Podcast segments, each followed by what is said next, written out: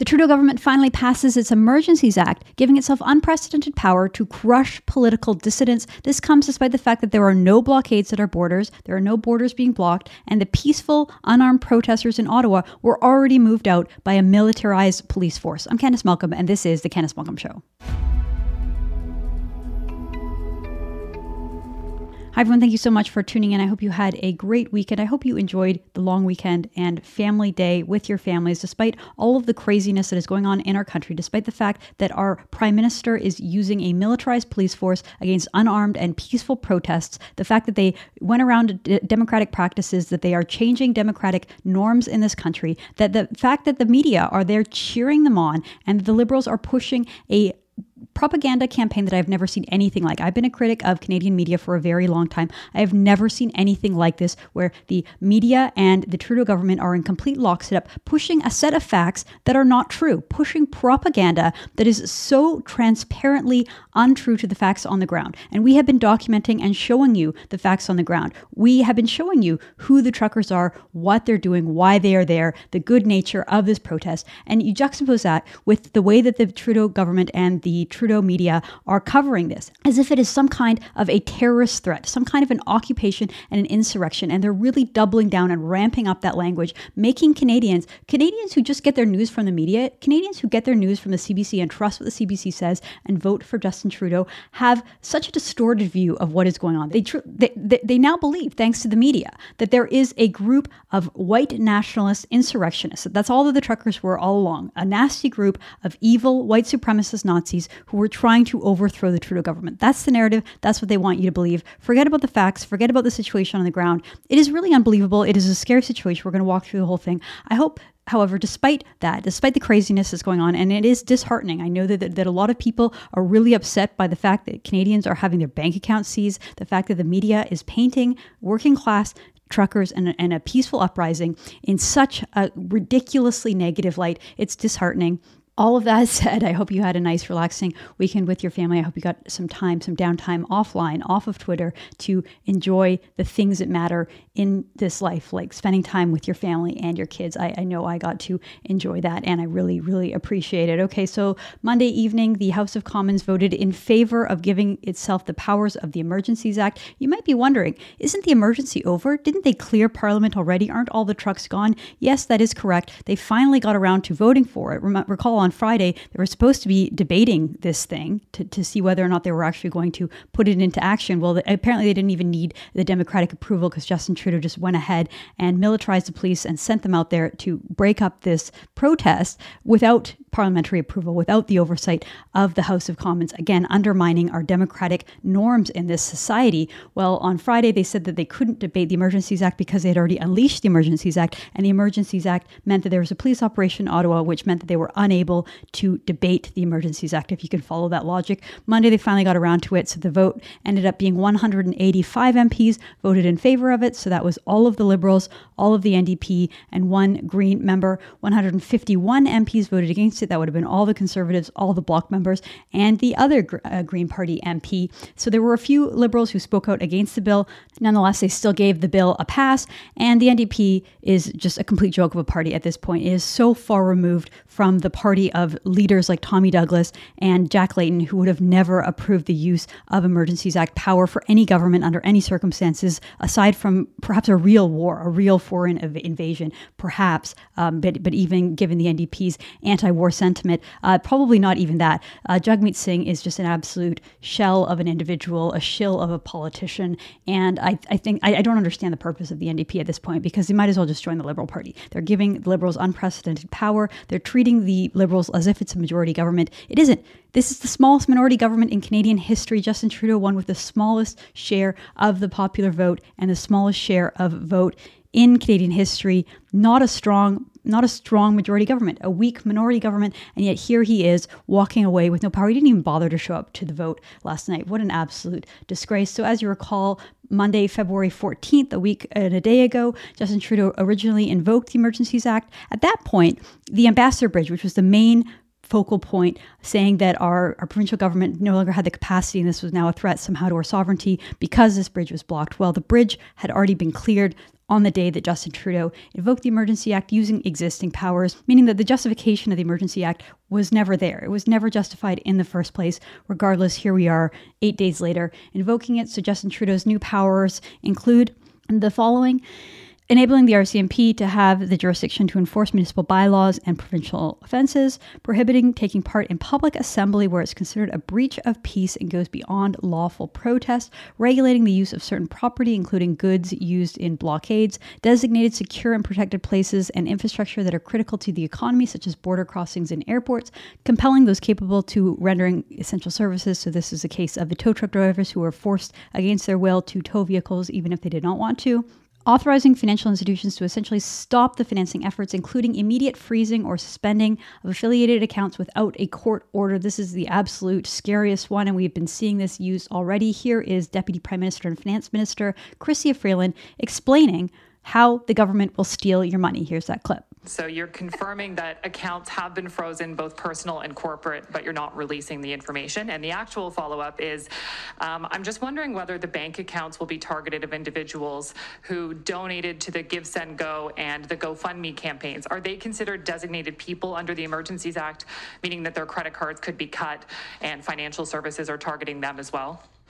Okay, so the names of both individuals and entities as well as crypto wallets have been shared by the RCMP with financial institutions, and accounts have been frozen, and more accounts will be frozen.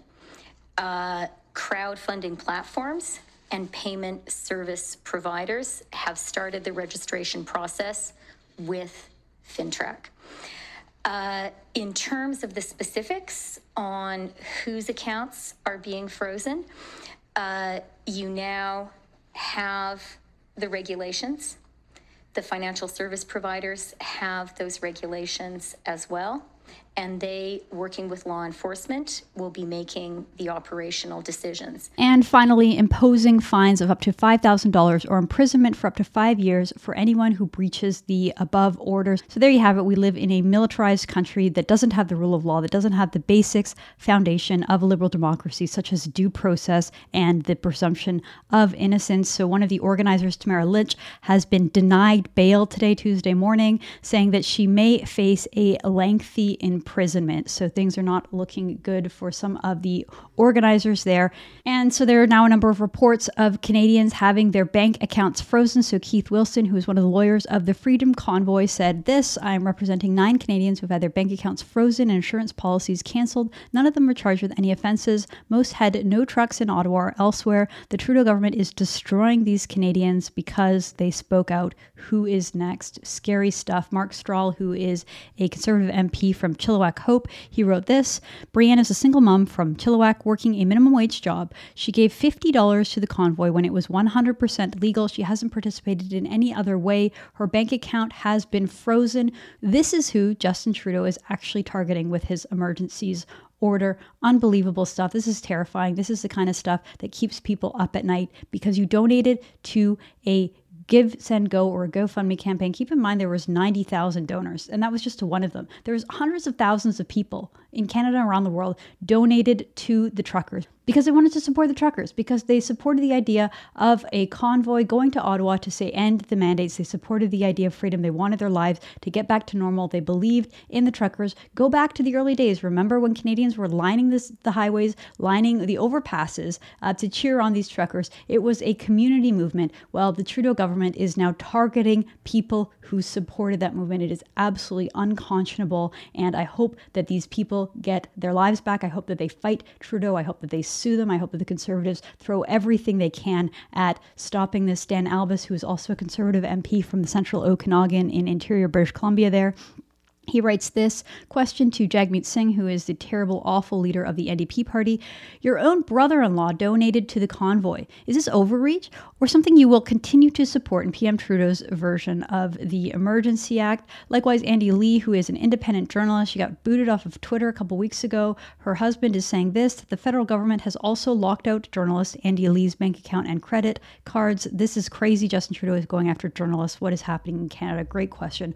What is happening in Canada? Canada? Well, what, what is happening in Canada? It's a great question. Well, over the weekend, what did we see? We saw a militarized police zone using undue force, using over the top force, and completely disproportionate force against a group of unarmed and peaceful protests, just by very virtue of them being in Ottawa, meant that they were the target of the police and the Trudeau government's efforts. And, and unsurprisingly, it, it devolved into a very chaotic, very dangerous situation. So I'll show you some of the lowlights from the weekend of police brutality. And let me just make this point. If this was happening at any other circumstance in recent history, if this was happening at any other other point in the last two years against any other group. Not, not if, if this was not a group of working class truckers, of, of people who said we want we've had enough of this government overreach, of this of this medical tyranny that we've been living under. If it was any other group, and you saw images like this of the police, the left would be on the complete other side. There would be over the top calls for these cops to be fired, to be reprimanded, to defund the police.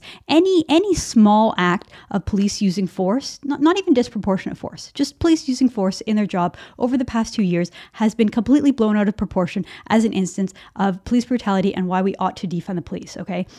The same people who spent the last two years yelling about that issue are now either completely silent or they're cheering on the police brutality because they are cracking down on a group of conservative adjacent or conservative aligned protesters, people who come from a working class background. It is so stark, it is so hypocritical, it is unbelievable. Regardless, here is a, here are a couple instances of what it looked like. So first we have a veteran who is manhandled by police officers, need several times in the kidney. Here's what that looked like.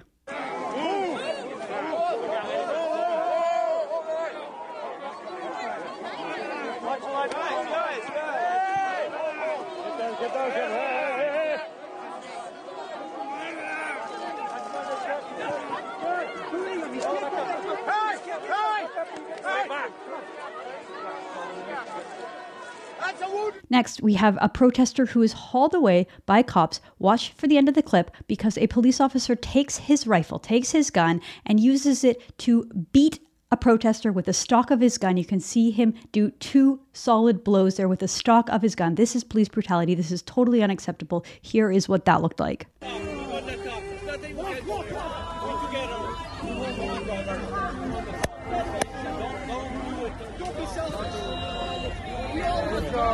Hey, you don't have to hit him like that. Move back. Please, please, please. Next, here is a police officer arresting a protest and hitting him once he's already on the ground.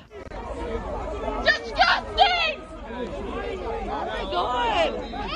You're now attacking different older people.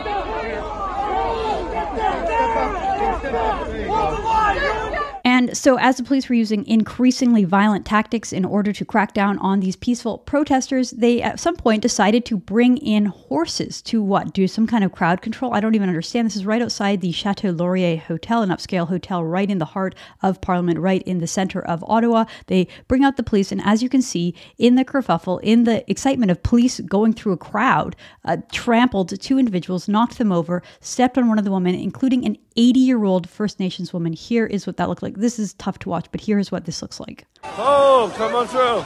Come on through. What is happening here? Wow, what is this lady doing? Trampling. Trampling horses. Trampling. Stop it. Stop it. just, just in case you want to see how bad it is, this is the aerial still. You can see the horses trampling on two individuals who just failed to get out of the way. You can see from the footage there that it wasn't like people knew that these horses were coming. They kind of came out of nowhere. They whipped around the corner. People moved back. These two individuals clearly didn't see what was going on. The woman who was knocked over, the 80 year old woman, was on a mobility scooter. And from the aerial picture here, you could see the scooter on the ground. So it's not like this is an agile woman who would just easily get out of the way. She obviously had no idea this was coming. And I, I, I don't know what was worse the fact that this is the way that the police were behaving and acting, or the fact that there was a lot of people cheering them on, cheering this kind of thing on, and that and that the media didn't really bat an eye, didn't really bat an eye uh, over the use. If anything, they were out there saying, oh, this, this isn't trampling. These people weren't trampling. And we had something new that I've never seen before. The Ottawa police were tweeting in real time, pushing out their own propaganda version of events. So they weren't really taking questions. They weren't really responding to journalists. At one point, I was on the phones trying to confirm whether or not um, anyone had been killed in the protests. No response, no replies. I left messages. I called multiple lines. I emailed. I sent the messages on Twitter. No response whatsoever The only response you get from the Ottawa uh, police is they're tweeting their own timeline of events in their own perspective, twisting and spinning the facts to fit their narrative of, of what was going on. So here is an example of that. Ottawa police wrote, We hear your concern for people on the ground. After the horses dispersed a crowd, anyone who fell got up and walked away. We're unaware of any injuries. A bicycle was thrown at a horse further down the line and caused the horse to trip. The horse was uninjured. Okay, so a lot of people on Twitter were really upset about this because the idea that everyone who was hurt got got up and walked away. Well, it just simply isn't true. Here's a woman who was trampled. Her name is Candy, and she wrote this Care to correct the no injuries statement, Ottawa Police? I was nearly killed. Again, 80 year old First Nations woman. Usually, this would be the kind of woman that the left would hold up as a victim of police brutality, and they would be on her side and they would be there demanding resignation of the officers, of whoever ordered that, of the police chief, of the local politicians. Um, but instead, because of the backdrop of this freedom convoy, Nothing, nothing, no, no, you don't hear anything from the left um, in support of this woman. It is absolutely wild. And this whole nonsense about a bicycle being thrown at a horse. Again, I tried to verify that. I looked at a lot of footage over the weekend. A lot of people were saying that the bicycle was actually just that mobility scooter. Because if you go back to that aerial photo, you can see how the horse knocked over the woman with the air, with the mobility scooter, and that is lying on the ground. And so people were like, "Is that what you're talking about? Throwing a bicycle was actually just a mobility scooter?" Well, someone did send me footage of a man with a bicycle, but he had no in no way, in no way did he throw this at the police. He he used a bicycle to pull himself back, and if anything, to stop the police from beating him. He kind of had the bike in front of him, and then you can see him leave. So this whole idea that he threw it at a horse and the horse was causing the horse to trip is, is just completely, completely untrue. Okay, there is more. So here is the police hauling away a protester and kneeing him once he's on the ground. Here's what that looked like.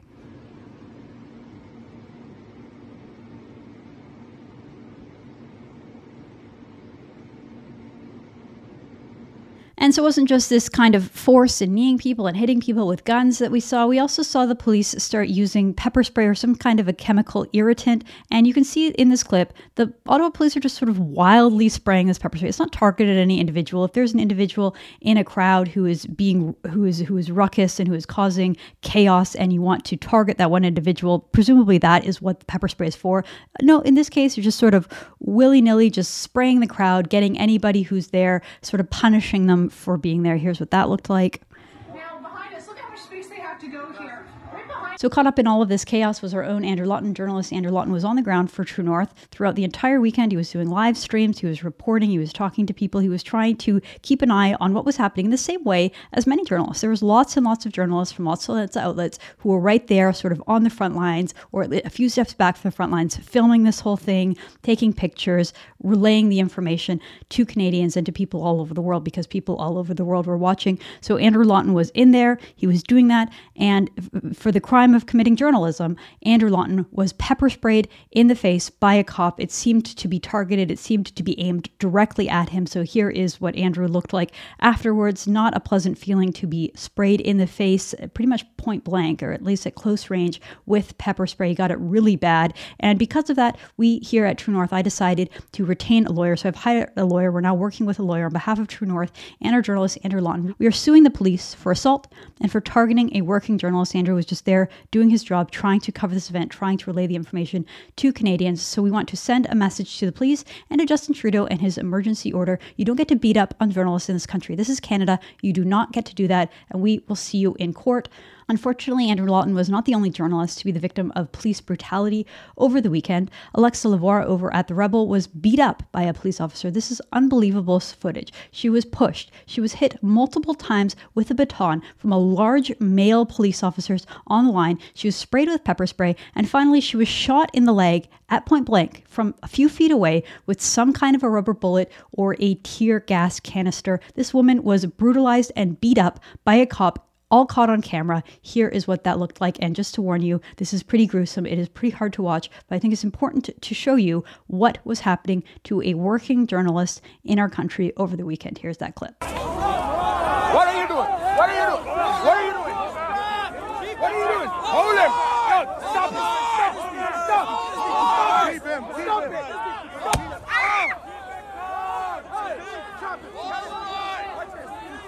You just fight on protesters! You just fight on protesters!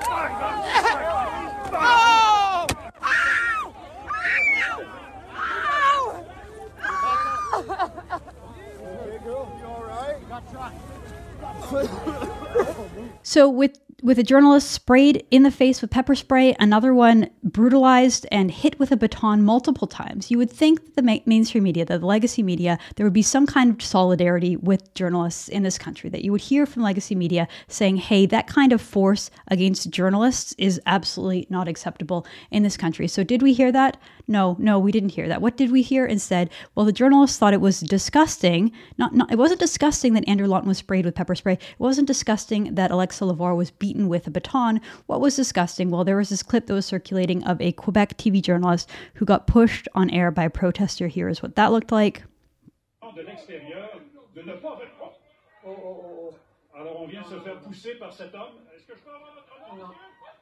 Incredibly stupid stuff okay? Whoever push a, whoever push a journalist on air is just completely stupid. There's no reason to do this. It is mean. It is stupid. It doesn't help anyone. If anything all it does is galvanizes people against you. It proves legacy media's point correct that the protesters are just a violent group of thugs and that they're here to harass intimidate the media. And the legacy media did exactly what you would expect and milk every last ounce of that clip that that footage of one guy getting pushed that is the big story for the journalists out of the news. They forget about all the police brutality that I just showed you. Forget about a guy getting hit with the stock of a gun. Forget about a woman getting trampled by a horse. Forget about a young female journalist getting beat up with a police baton. They didn't cover any of that. They don't care about any of that. What do they care about? A push, a guy getting shoved on air. That is the main focus. So here's Glen McGregor saying, disgusting.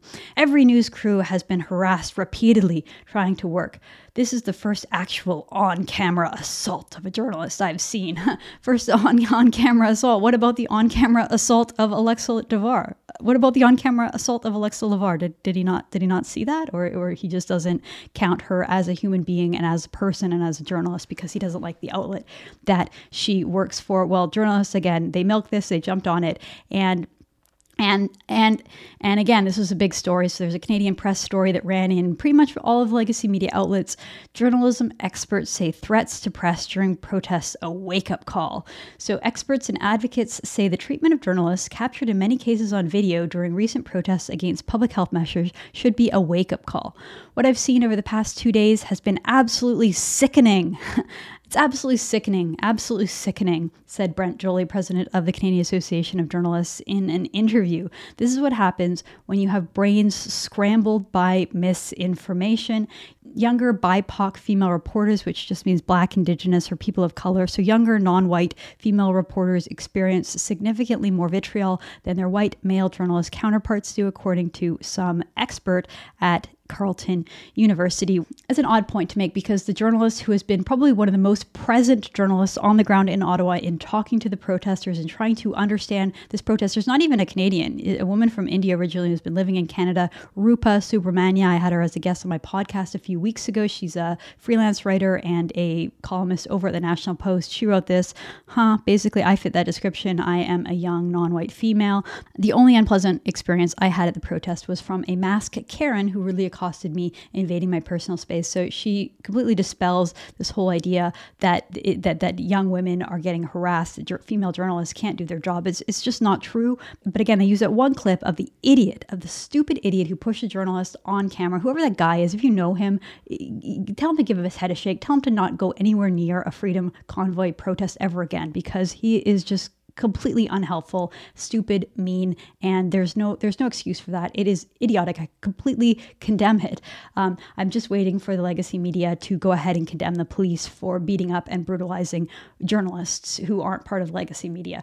Regardless, this whole narrative is what has come out of the protest. So our Minister of Foreign Affairs, Melanie Joly, jumped in on it. She said, "I am appalled to see Canadian journalists assaulted, harassed, intimidated, and prevented from doing their jobs. It's unacceptable. Journalists are critical to our democracy."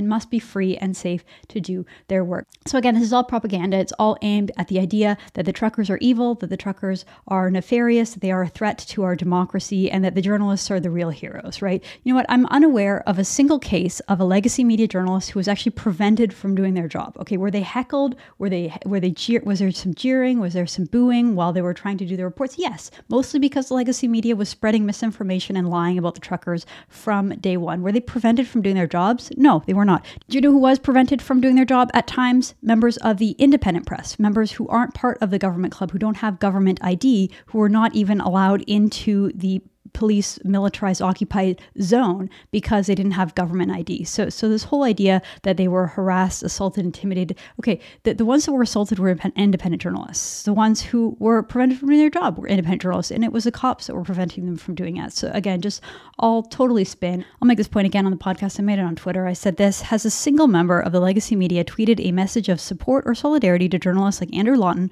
or Alexis Lavoie who were assaulted or brutalized and brutalized by police. Anyone? No, of course not. They would rather pretend that we don't exist. They would rather pretend that we were doing something wrong, that we deserved it somehow, that we shouldn't have been there. It's funny how people like Evan Solomon of CTV were there on the ground the entire time, and he was applauded and heralded as a hero for being there and covering it. At the same time, Andrew Lawton and Alex Lavoie, the rebel journalists were there, and people were like, "Oh, what were you even doing in there?" The police told everyone to leave. The police said, "No media, uh, you got what you deserved." It's, it's like again, just insane with the double standards, insane with the propaganda. Well, the propaganda continues. Gary Mason of the Globe and Mail, he, he said out loud what I'm sure a lot of elites are thinking, and this is a major problem. He wrote this: "If you are a peaceful, law-abiding Canadian citizen not involved in any movement to try to overthrow the government of Canada, you don't have to worry about having your bank accounts or credit cards frozen fact. Okay, just a quick question for Gary Mason and other elites like those over at the Globe and Mail. The woman that Mark Strahl tweeted about, the working class single mother who donated $50 to a legal convoy.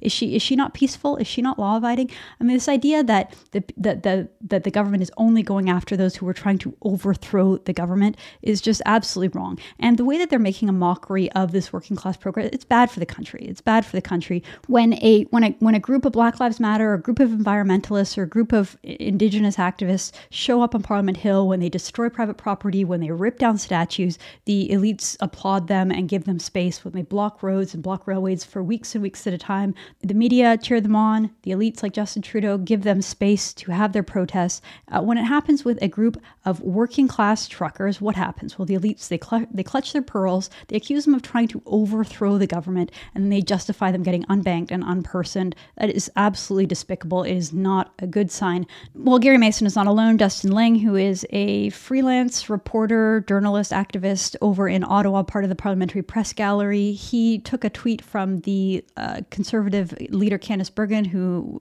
was condemning Trudeau for using the Emergencies Act, and he writes this: "This is absolutely deranged. A group of anti-vax conspiracy theorists organized an occupation of our capital, encouraged by the Conservative Party. After three weeks, the police are clearing out the city as slowly and non-confrontationally as possible." And this is a reaction. Uh, it's it's it's it's interesting that Justin Ling gets taken seriously by anyone in this country. He is basically a deranged activist who's constantly just screaming at people. And for some reason, uh, some people take him seriously. I, I don't understand it. Well, despite all of the all of the propaganda, all of the spin from the legacy media trying to parrot liberal talking points and convince you of something that is just not true, convince you of a story that is happening that is not based on reality or facts on the ground, but again based on what's best for the Liberal Party and justifying their own power grab. So, despite that, there were some real reporters out there. There were some real journalists who were telling you the story of what was going on on the ground. Interestingly, the New York Times was one of them. I'm not personally a big fan of the New York Times. It is a leftist news outlet that has the woke mind virus, and I don't like their editorial position. However, their reporting and their investigative stuff is still the gold standard and is absolutely solid. So, the New York Times wrote this breaking news the police arrested demonstrators at gunpoint near the Parliament building in Ottawa in an effort to end a weeks long protest. Well, this really, really upset the Canadian media class. It really upset the legacy media because they didn't like someone telling a different story than what they had been telling, right? They had been telling this idea, like Justin Ling, that this was a slow and non confrontational police effort and that it was in response to a truly dangerous threat, that, that, that the people who were there were an occupation, an insurrection, that they were white terrorists, that they were white supremacist terrorists, etc., etc., etc. The New York Times stepped in a little bit more objective and said something different, and the media got really, really mad, the Canadian media. So here is Carol Off, who is a host over at the CBC. She writes this Hey, New York Times, if you don't want to send reporters to the scene, then all you have to do is watch Canadian TV. Try a bit harder next time. This idea that eh, don't, don't, don't send reporters, don't actually report from the ground. Just turn on the CBC, see what we're reporting and report that. That's basically what she wants the New York Times to do. Well, good for the New York Times bureau chief, Maria Abi Habib she writes back. She says, This is incorrect. We have reporters on the ground. We have a Canadian bureau staff with veteran Canadian reporters. I've covered big protests um, such as the Arab Spring, etc. What one reporter sees, another sometimes doesn't because they're on the other side of the demo or they're out having a coffee break. Well, it wasn't just Carol Off. We had a whole bunch of sort of fancy blue checkmark people just getting really, really mad at the New York Times for giving a different perspective. Stephanie Carvin, who is often quoted as an expert, she wrote, she writes, "Is the New York Times drunk?" Where are the guns? Look, Ottawa police have not covered themselves in glory here, but what they are doing is not at gunpoint. Who is behind the wheel at New York Times Canada?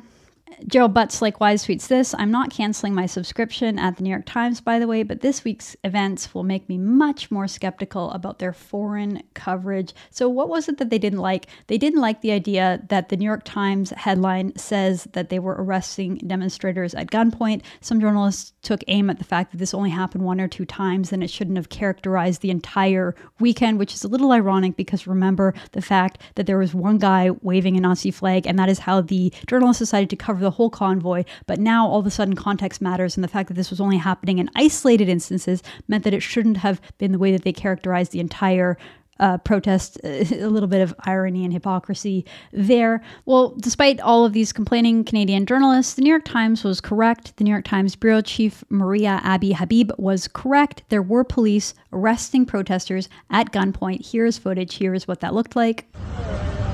You're in there. Come on out. Come on out. Get the police. You're under arrest. Come on out. And it wasn't just the New York Times out there on a ledge. Jesse Brown, who is an independent journalist, not exactly my cup of tea, but he also left the legacy media because he was so disgusted by the groupthink and the corrupt journalistic practices at places like the CBC. He wrote this on his blog. He said, New from me, yes, police did in fact arrest Ottawa protesters at gunpoint, and every journalist who said they didn't was wrong. So here is his tweet and his piece. And again, that triggered a whole bunch of legacy media journalists, but in this instance, Jesse Brown is 100% correct. Jesse wasn't alone in hitting back at the legacy media and the smears and the lies that they were pushing out. Andrew Scheer, former leader of the Conservative Party, did his own job of pushing back. I, I, I, I love the side of Andrew Scheer. I wish we had seen it more when he was leader of the party, but here he is calling out the lies in the legacy media and trying at least a little bit to correct the record. So Evan Solomon over at CTV wrote this. Join us today on CTV as we dig into the police operation to end the occupation on Parliament Hill and debate the use of Emergencies Act. Well, Andrew Scheer replied, he said this Which part of Parliament Hill was occupied? You make it sound like the parliamentary precinct was occupied, when in reality, Wellington Street was blocked for vehicles. No parliament buildings were occupied. Anyone could move around on the grounds. Didn't media jump on the New York Times for something similar?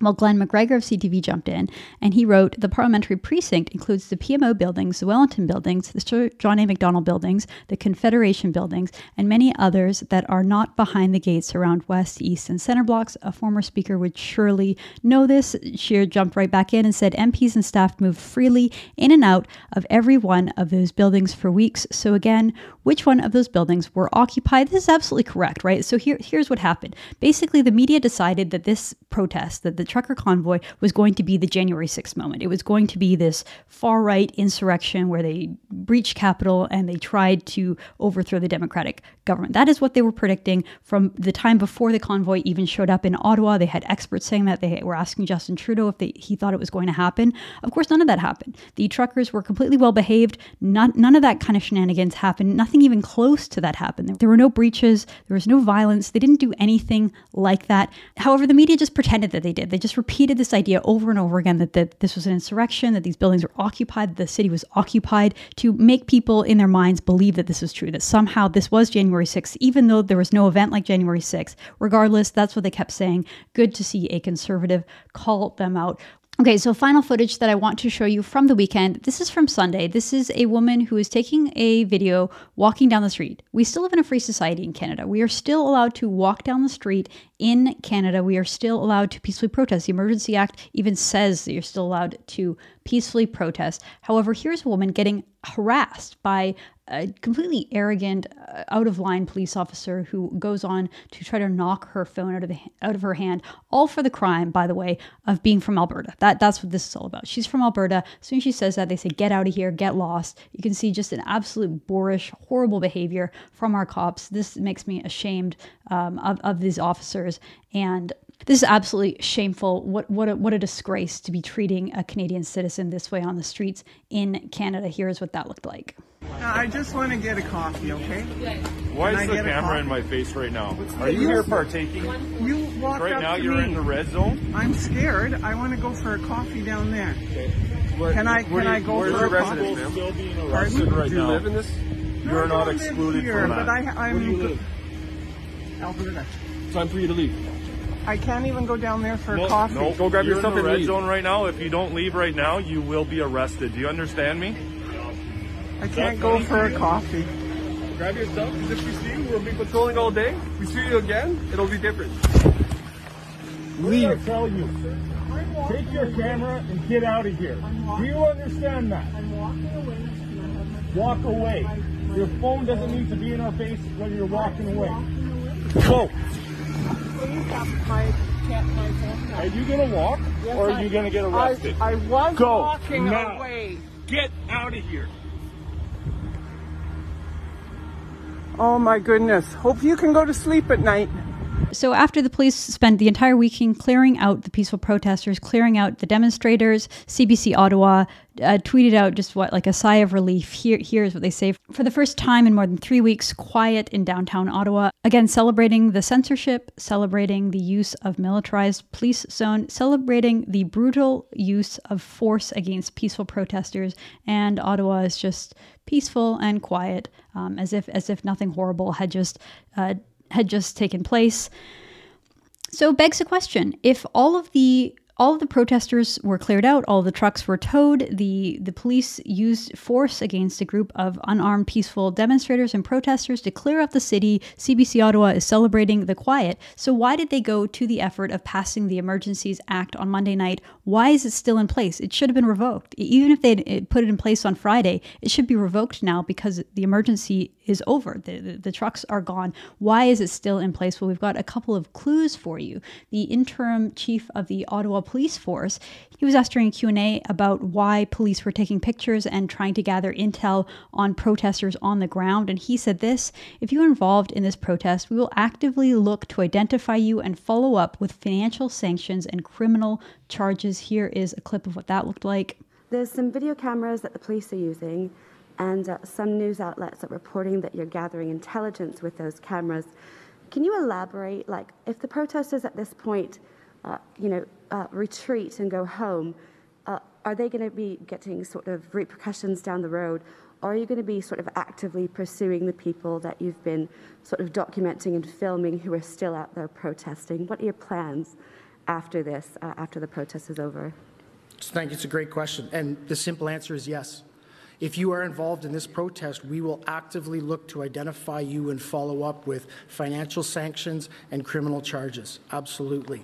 We, this investigation will go on for months to come. It has many, many different streams, both from a federal uh, financial level, from a provincial licensing level, from a criminal code level, from a municipal breach of court order, breach of court injunction level. It will be a complicated and time consuming um, investigation that will go on for a period of time. You have my commitment that that investigation will continue and we will hold people accountable for taking our streets over. So even if you weren't arrested during the protests, you're not safe. You're not in the clear. The police are still targeting you, and they could still freeze your bank accounts, unperson you, unbank you, and try to destroy your life. Pretty scary stuff. Uh, Keean Bexte wrote this on Twitter. Question to the CBC The truckers could come back in two months, three months. So does that mean we would have to keep it, meaning the Emergencies Act, for two or three months? Trudeau's response Indeed. This is something we are thinking about. Of course, this is translated in French. So, this idea that we're just going to live in some kind of a permanent emergency just in case, just in case Trudeau can crack down again on the truckers, pretty terrifying stuff. Again, we need to come together and stand up against Justin Trudeau and his tyrannical use of force against civilians and the legacy media's use of propaganda to prop up the Trudeau government. It is so despicable on so many levels. Well, fortunately, Canadians are saying no to Justin Trudeau. They are saying that they refuse to be intimidated. They refuse to be silenced. What did we see? We saw massive protests in cities all over the country Toronto, Quebec City, Calgary, and Victoria, BC. Over the weekend, this is no longer a protest. This is no longer a small, isolated group. This is not a small fringe minority, as Justin Trudeau said. This is a movement. This is a movement and is not going anywhere. Here's what those weekend protests look like.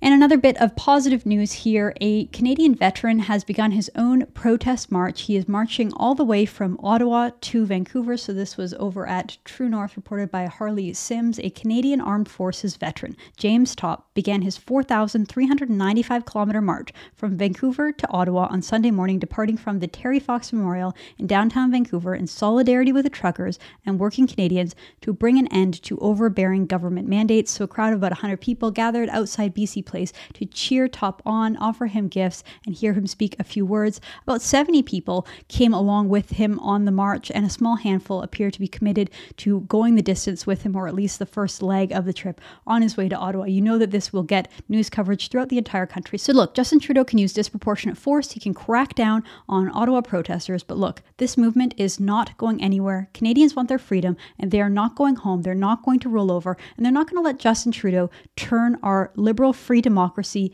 into his own version of a dictatorship. They're going to fight back against it. I'm Candice Malcolm, and this is The Candice Malcolm Show.